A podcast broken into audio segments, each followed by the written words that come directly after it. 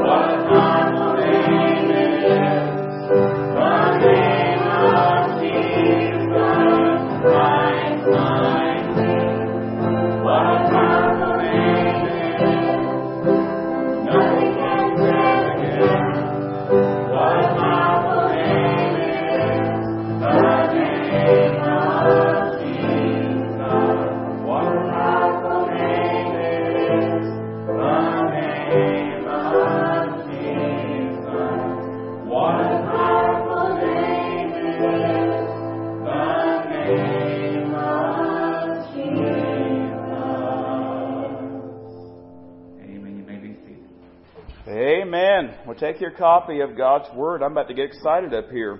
Uh, take your copy of God's Word and be turning to the book of Acts this morning.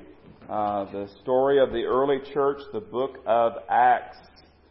Finding himself desperately in need of money, a man went to the city zoo hoping to find a job feeding the animals. Sadly, there were no openings available at the time, but the manager noticed the size and strength of the applicant, and so he suddenly got an idea. He said to the man applying to the job, he said, You know, there are few creatures who attract more attention at the zoo than a gorilla. But unfortunately, one of them died yesterday. If we got you a special suit, would you be willing to imitate a gorilla for a few days. Well, the hungry man agreed to try. I mean, when you're desperate, you're desperate. And actually, he was quite successful as he beat his chest and as he bellowed and as he shook the bars of his cage, much to the amusement of the visitors who noted they had never seen a gorilla with such intelligence before. Well, one day he was uh, swinging on his trapeze and he accidentally lost his grip and he landed in the lion's den and the lion let out a ferocious roar. Well, the man realized he was in trouble.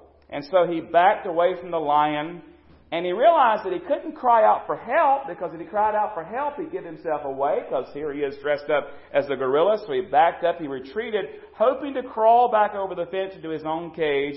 But the lion, however, followed right behind him. And finally, he could stand it no longer. He didn't care about blowing his cover. He just cries out, Help! And immediately the lion said in an undertone, Shut up, stupid, you're going to get us both fired.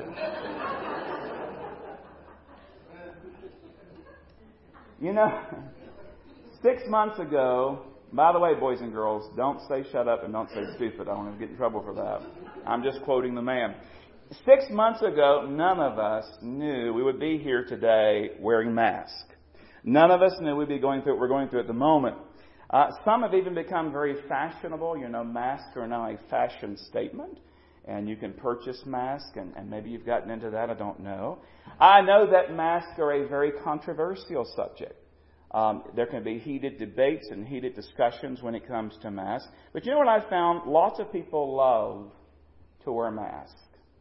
Now, I'm not talking about lions and gorilla masks. I'm not even talking about medical masks. Don't let the graphic mislead you today. I couldn't help but put that up there, what we're dealing with. I'm not talking about that kind of mask at all.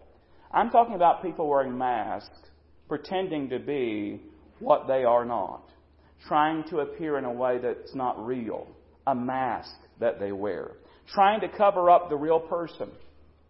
Now, I got to thinking, why do people do that? Why do people wear masks?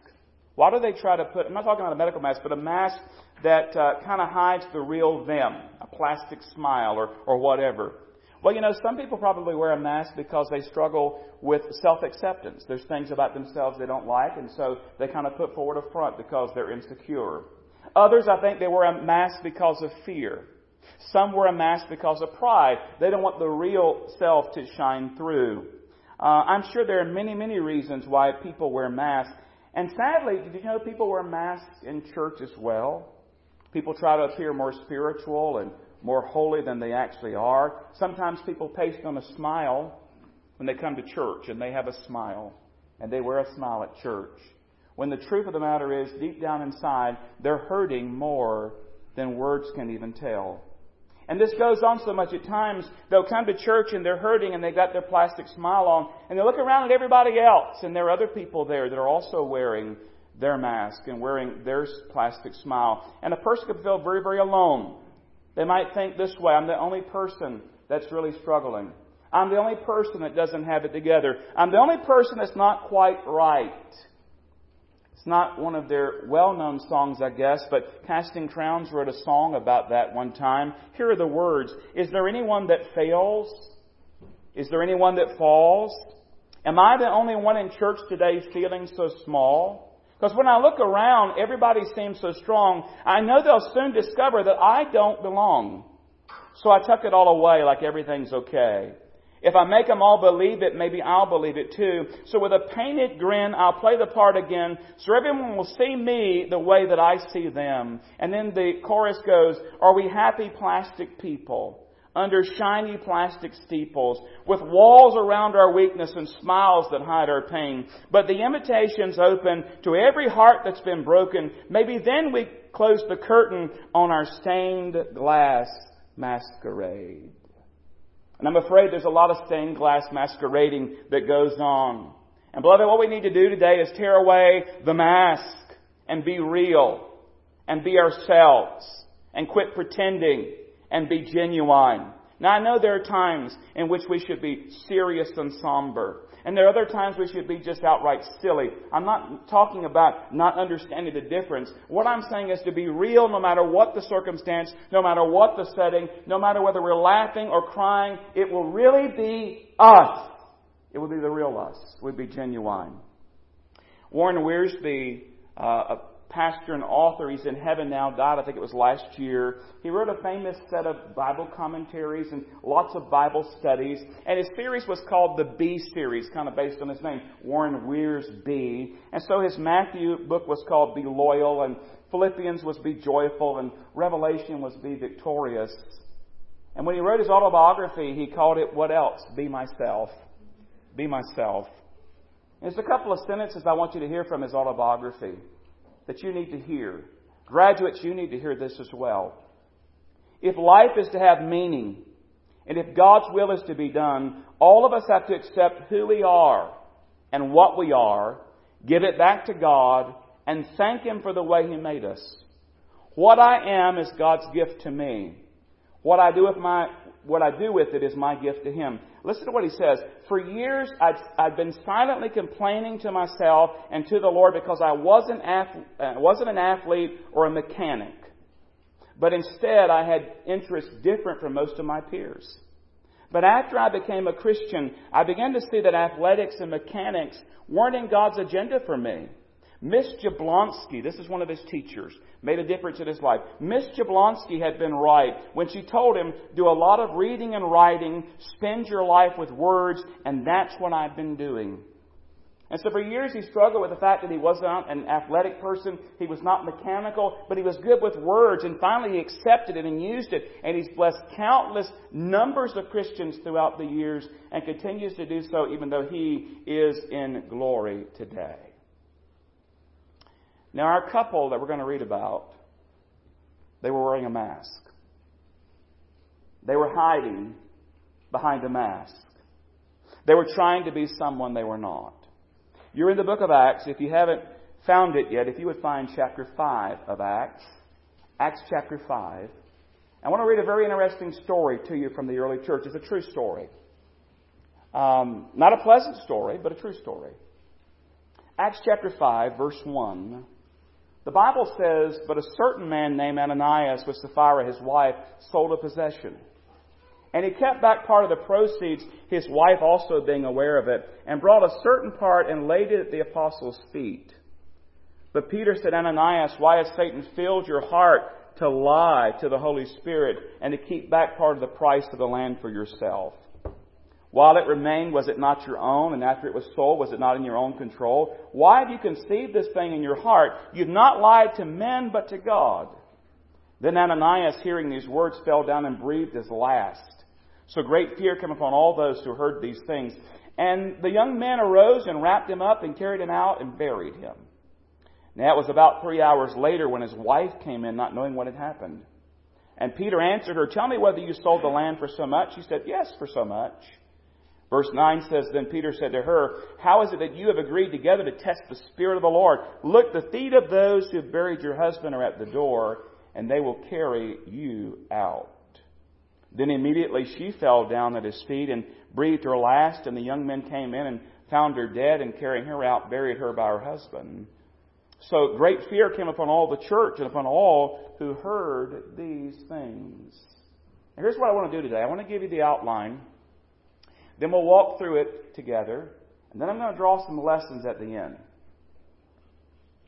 So the outline is really simple today. It's simply this selling, giving, lying, and dying.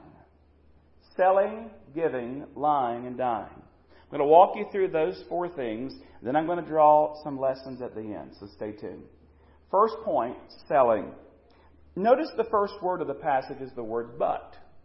That means there's a contrast here. And so to understand what the contrast is, we have to go back to the previous chapter, chapter 4. If you go back to chapter 4, verses 36 and 37, you'll find that Barnabas, the son of encouragement, he had sold some land and he brought the money and laid it at the apostles' feet. So Barnabas sold some land, brought the money, laid it at the feet of the apostles, and then we move to chapter 5 and it says, But Ananias and Sapphira sold some land. And they also gave to the church. But the problem, beloved, is they did not give it all to the church, but they wanted it to look like they gave it all to the church. Now, I'll be honest with you, this is not a pleasant passage of Scripture, but it's a needful one. It will cause us as believers, if you're a follower of Christ, to really examine your life and your motives and really consider your actions when you consider what happens here. Furthermore, this passage reminds me this is an inspired book. Because if I were writing the story of the early church, I don't know that I would include this particular story. It doesn't shine well. It doesn't look well. I might just leave it on the cutting room floor. But God put this chapter in, and He put this story in, and He wants us to learn some lessons from it. Oh, if only Ananias and Sapphira would realize that they would be remembered, and they would be noted, but not for the reason they thought they would be. And here we are all these years later, we're still talking about Ananias and Sapphira, but not in the way in which they wanted it to be. In fact, quite the contrary. Now I want to establish right up front that I believe that this couple, they were believers. I believe that they're believers. I think we'll see them in heaven. You can disagree if you want, that's fine. We're not going to argue over it. I just personally believe they were believers, but they got caught up in the sin of hypocrisy. Being hypocrite. Hypocrisy. So what does that mean? Well, hypocrisy means wearing a mask. Playing the actor. It means you're playing a part. You're not real. You're not genuine. And they wanted to appear more generous than they actually were. Maybe they heard about Brother Barnabas and his generosity, and as they thought about Barnabas and realized, well, Barnabas was noted, and people are talking about Barnabas, we want to be noticed too. We want to be well thought of. There are folks, you know, that will give just to be seen of men, to be seen of others. There are those who do things because they want to be recognized. I think in the case of Ananias and Sapphira, we're dealing with pride. And you know what the Bible says about pride? Proverbs 16, 18, and 19. Pride goes before destruction, and a haughty spirit before a fall. Better to be of a humble spirit with the lowly than to divide the spoil with the proud. And talk about an illustration of pride going before a fall. That's Ananias and Sapphira. Their pride led to a fall. I mean, they fell dead. Can you hear this couple kind of arranging this plan in their mind? Maybe they were sitting by the fire one night and Ananias looks over at his wife Sapphira and says, You know, honey, we have such and such a land. And uh, I got to thinking, you know, Barnabas, he sold his land and, and he gave it to the church. And, and maybe we ought to sell the land and give it to the Lord's work as well. And so they did. They sold the land. So we have selling, but then we move to the next part, where is the giving part. And verse 2 says they did bring some of the money and they laid it at the apostles' feet. Probably a pretty good sized chunk of money because, I mean, they didn't want people to be, it'd be very obvious that they were keeping back. And so he sold the possession, he took the money, and we're not told why they didn't go to the meeting together, but Ananias sets out to present his gift to the apostles. And he's got his bag of money. Can you see Ananias just headed that day and he's got his money. I don't know how he carried it, but maybe he kind of carried it out where everybody could see it and he's strutting along with his bag of money because he's going to go lay this at the apostles' feet just like Barnabas did. And I want to be seen by men. I want to be noted. I want to be talked about. I want to be recognized. I got my money. I'm bringing it. And he brings it. He lays it there at the apostles' feet.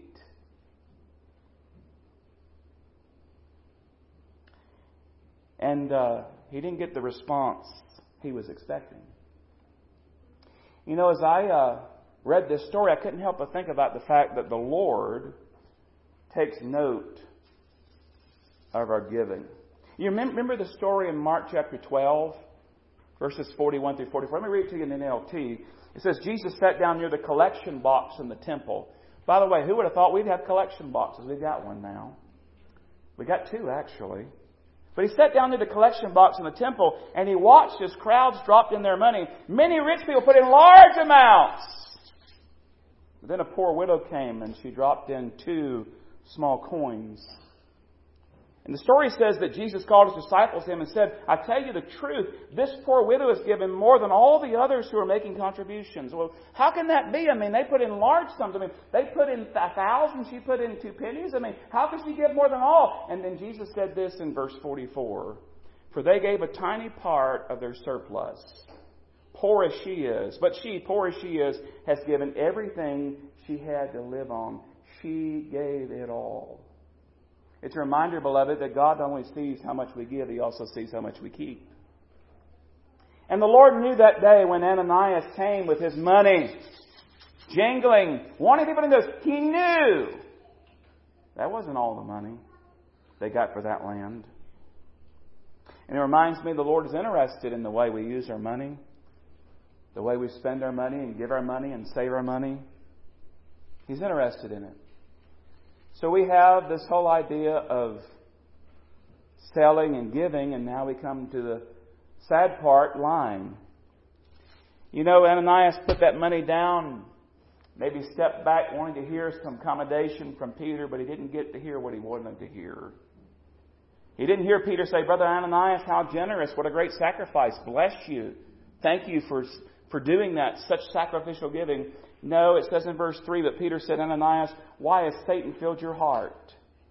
To lie to the Holy Spirit and keep back a part of the price of the land for yourself. In other words, Peter knew all along what was going on because the Holy Spirit was instructing. And I want you to see how serious this is. In verse 4 it says, While it remained, was it not your own? And after it was sold, was it not your own control? Why do you conceive this thing in your heart? You've not lied to men, but to God. You lied to God. And by the way, the problem was not selling the land. And the problem was not giving part of the money. The problem was appearing to give all of the money. They could have sold the land and said, we're going to get part of the money. But no, they sold the land and wanted to be deceitful about it and deceive God and others and appear to give it all. And he lied about it. It was Oliver Wendell Holmes who said, Sin has many tools, but a lie is the handle which fits them all. Lie is the handle that fits them all. And he made a choice here. The choice was his. Ananias sold it. And he mentions that Satan's behind it in verse 3, Peter did. And John 8:44 says that Satan is the father of lies.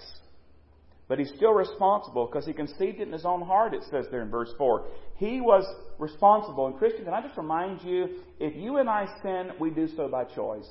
The devil can't make us sin, Christian. We choose to sin. Look at what 1 Corinthians 10:13 says. The temptations in your life are no different from what others experience.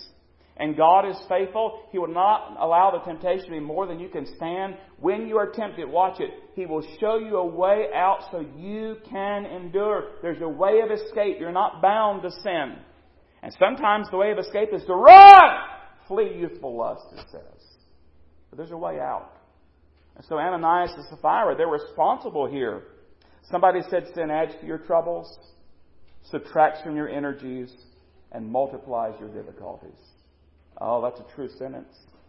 Can you imagine the expression on Ananias' face as he puts his money down and steps back, and instead of hearing commendation, he hears the words, Why have you lied to God?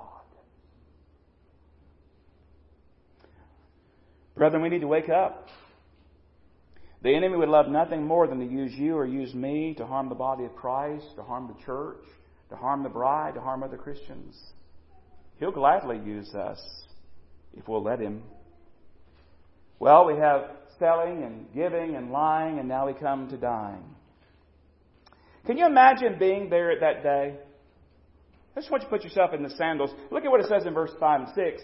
Then Ananias, hearing these words, fell down and breathed his last. So great fear came upon all those who heard these things.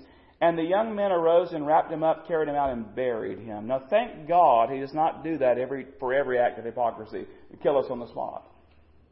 If so, every church would have, a morgue in the basement. We would have to build a morgue so they could transport bodies from the sanctuary to the basement. And I would be one of those bodies. Because the truth of the matter is, hypocrisy can come in our lives in so many ways. So many ways.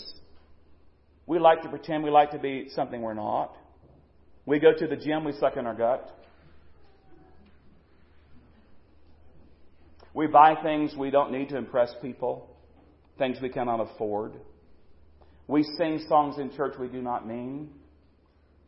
We pray prayers we do not really care whether we're praying or not. We give money out of begrudgingly and because we feel like we have to rather than because we love God. I mean, thank God He doesn't always judge that way because maybe none of us would be here even this moment. But I want you to realize, beloved, that sin is serious. This is not the only story in the Bible that talks about God judging sin immediately and severely. In Leviticus chapter 10, verses 1 and 2, you got the story of Nadab and Abihu. They were the sons of the priest Aaron. And they put strange fire in their censer. And it says that fire went out from the Lord and devoured them, and they died before the Lord. You say, oh, that's Old Testament. Well, 1 Corinthians chapter 11 talks about the Lord's Supper. And in chapter 11, verse 30, it says, because they were abusing the Lord's Supper, that is why many of you are weak and sick, and some have even died because they were abusing the Lord's Supper. And God actually brought judgment there. But the truth of the matter is, you know, think about it. They kept back part of the money, and I don't know how big a bag they kept for themselves, but do you realize they didn't get to spend much of it, if even any of it? As they rushed off to give their gift and be praised, God judged swiftly and they fell dead. Now, if only the story ended here, but it doesn't. We have a repeat performance. The young men took him out, buried him, and you have now Sapphira coming in, and she lies, she dies, and the young men come and they get back. They say, Got another body for you. They wrapped her up, took her out, and buried her next to her husband. If I was one of those young men, I wouldn't have come back the third time. I would have just stayed away but this serious. You say, well, what do you do with this story in 2020? I'm glad you asked. I want to give you seven lessons real quick. I'm going to give them to you quick because I know it's late. I'm not going to elaborate long, but seven lessons for you to take with you from this story. Number one, avoid the love of money. Avoid the love of money. 1 Timothy chapter 6 verse 10 for the love of money is the root of all kinds of evil and some people craving money have wandered from the true faith and pierced themselves with many sorrows. Can I just tell you there's nothing wrong with money? Nothing wrong with having money, making money, earning money, saving money, investing money. You got to have money to live, all of us. Nothing wrong with having money, but when money has you, you've got a problem. Avoid the love of money. It's not the only story in the scripture. You go back to Joshua chapter 7, the story of Achan. He destroyed his life because of the love of what he saw, the possessions he took, and he caused the death of others, and he destroyed his whole family. And a horrible story, Joshua 7. Love of money. 2 Kings chapter 5, you got the story of Gehazi. I'm not going to tell you the story. I want you to go look it up and read it. But 2 Kings chapter 5. And then you know the story I'm about to tell you, many of you. We come to the New Testament, talk about love of money. There was a man by the name of Judas Iscariot who sold the Lord Jesus Christ for a pile of dirty money. And he didn't enjoy that money. The Bible says he went and tried to get it back, went out and hung himself and burst asunder. The Bible says it would been better if he'd never been born. The love of money destroyed him.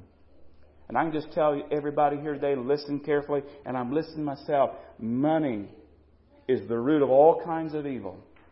Avoid the love of money. So what do you do? How do you get rid of the love of money? Give it away. Give more away. You say, oh, you just want more for the church. No. Give it away wherever you want to give it away. Help others in need. Help other ministries. But if money's got a hold on you, start giving. Start giving. It'll be amazing what happens in your life. But let me say this though, give generously but give honestly. Don't be like Ananias Sapphira. Don't blow a horn and say, I'm giving! Everybody knows I'm giving! Might as well keep it. No, give generously but give honestly. Yes, as a believer, you should give your tithes and offerings, but don't stop there. Give and ever how God leads you, to wherever God leads you, to whoever God leads you to give to. Don't sound a horn in front of you. Give generously, give honestly. And then thirdly, can I just tell you this? Be genuine. Be yourself. Be the best person you can be. There's only one of you. There's only one of me. Some say, well, praise God for that. But listen, there's only one. You're an original. You're the only one.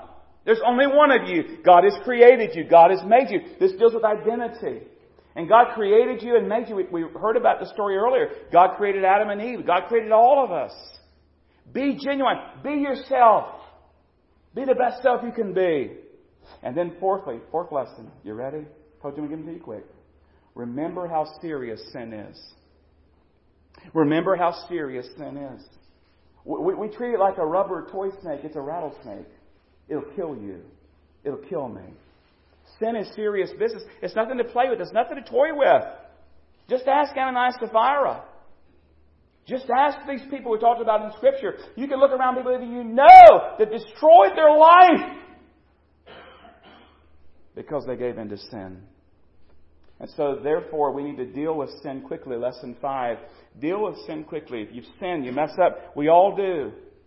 Go to the Lord, confess it, repent of it, get right about it, and examine your motives. Why are you doing what you're doing? Be honest with yourself.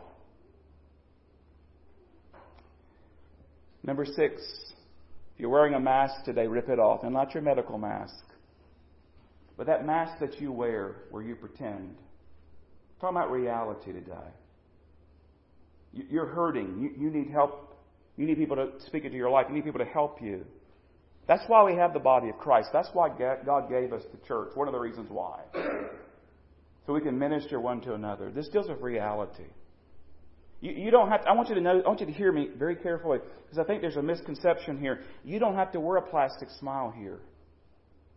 You don't have to wear a mask here. This is the body of Christ. And it's, it's time for us to be real with one another and help one another. And then number seven, get right with God. That, of course, begins with salvation. If you don't know Christ, that's where it begins. Turning from your sin and your faith in Christ. I invite you to do that today. But the message has been primarily today towards believers because even as believers, we still mess up, we still sin. We fall into the sin of hypocrisy and lying and greed and lust and all kinds of things. And so I don't know, as you heard the story today, as you talked, we talked about Ananias and Sapphira, I don't know what God said to you or what the Holy Spirit's speaking to you, but all I want to say to you is this is, is obey whatever God's saying to you. I, I want to remind you something before we pray. We need to remember this. God has not changed. The Bible says He's the same yesterday, today, and forever. And when I read this story and I see what God thinks about something like this, I mean, think about it. Here's what they were guilty of. They literally sold some land. They gave probably most of the money. But because they were deceitful and lied about keeping some of the money, God judged them very swiftly. And they dropped dead. So that tells me then that God has not changed, so that means He still thinks the same thing about this kind of sin. And He takes it serious in my life. And He takes it serious in your life. So let me just ask you as we go to prayer today what's the Holy Spirit saying to you right now? Don't, don't resist it. It's time to be real. It's time to be genuine. It's time to come clean and say, Lord, this is in my life, that's in my life, this motive is wrong, this is wrong. And it's time to get right with God. One of the reasons God gave us this story is to learn from it. And can I just remind you, because you look at this story and you may forget, God loves you. And He wants the very best for you. So allow Him to have it in your life today. Would you pray with me, Father? Thank you for this story. Thank you for preserving our life. I should be dead this very moment. Thank you for forgiveness.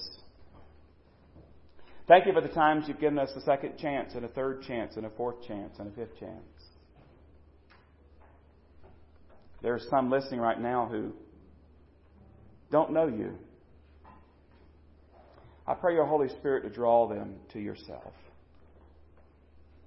May they turn from their sin and place their trust completely and totally in Jesus Christ. But then, Lord, for those of us who know you, I pray the Holy Spirit would speak to our hearts, that we would listen, hear, and obey. Now, I'm going to give you a moment while your heads are bowed and your eyes are closed. And whatever it is that God's speaking to your heart about, both in this building and those listening next door, everybody's quiet, everybody's still. I want you to do business with God and talk to Him about whatever it is that He's put His finger on your life today. I'm going to give you a moment to do that right now. Lord, thank you that we can come to you just as we are. And you're the one that changes us and transforms us and makes us more like Jesus. So, Lord, during this whole invitation time, continue to work and move, I pray. Lord, we love you today. Thank you for teaching us. Thank you for loving us. Thank you for being patient with us. Help us now, I pray. In Jesus' name, amen. I think this closing song is the most appropriate one. You, a lot of you, if you grew up in church, you know the first part, just as I am. We get to that bridge, I come broken to be mended. That could be your story today. So again, whatever God's saying to you, obey and respond. Let's stand together and sing. Just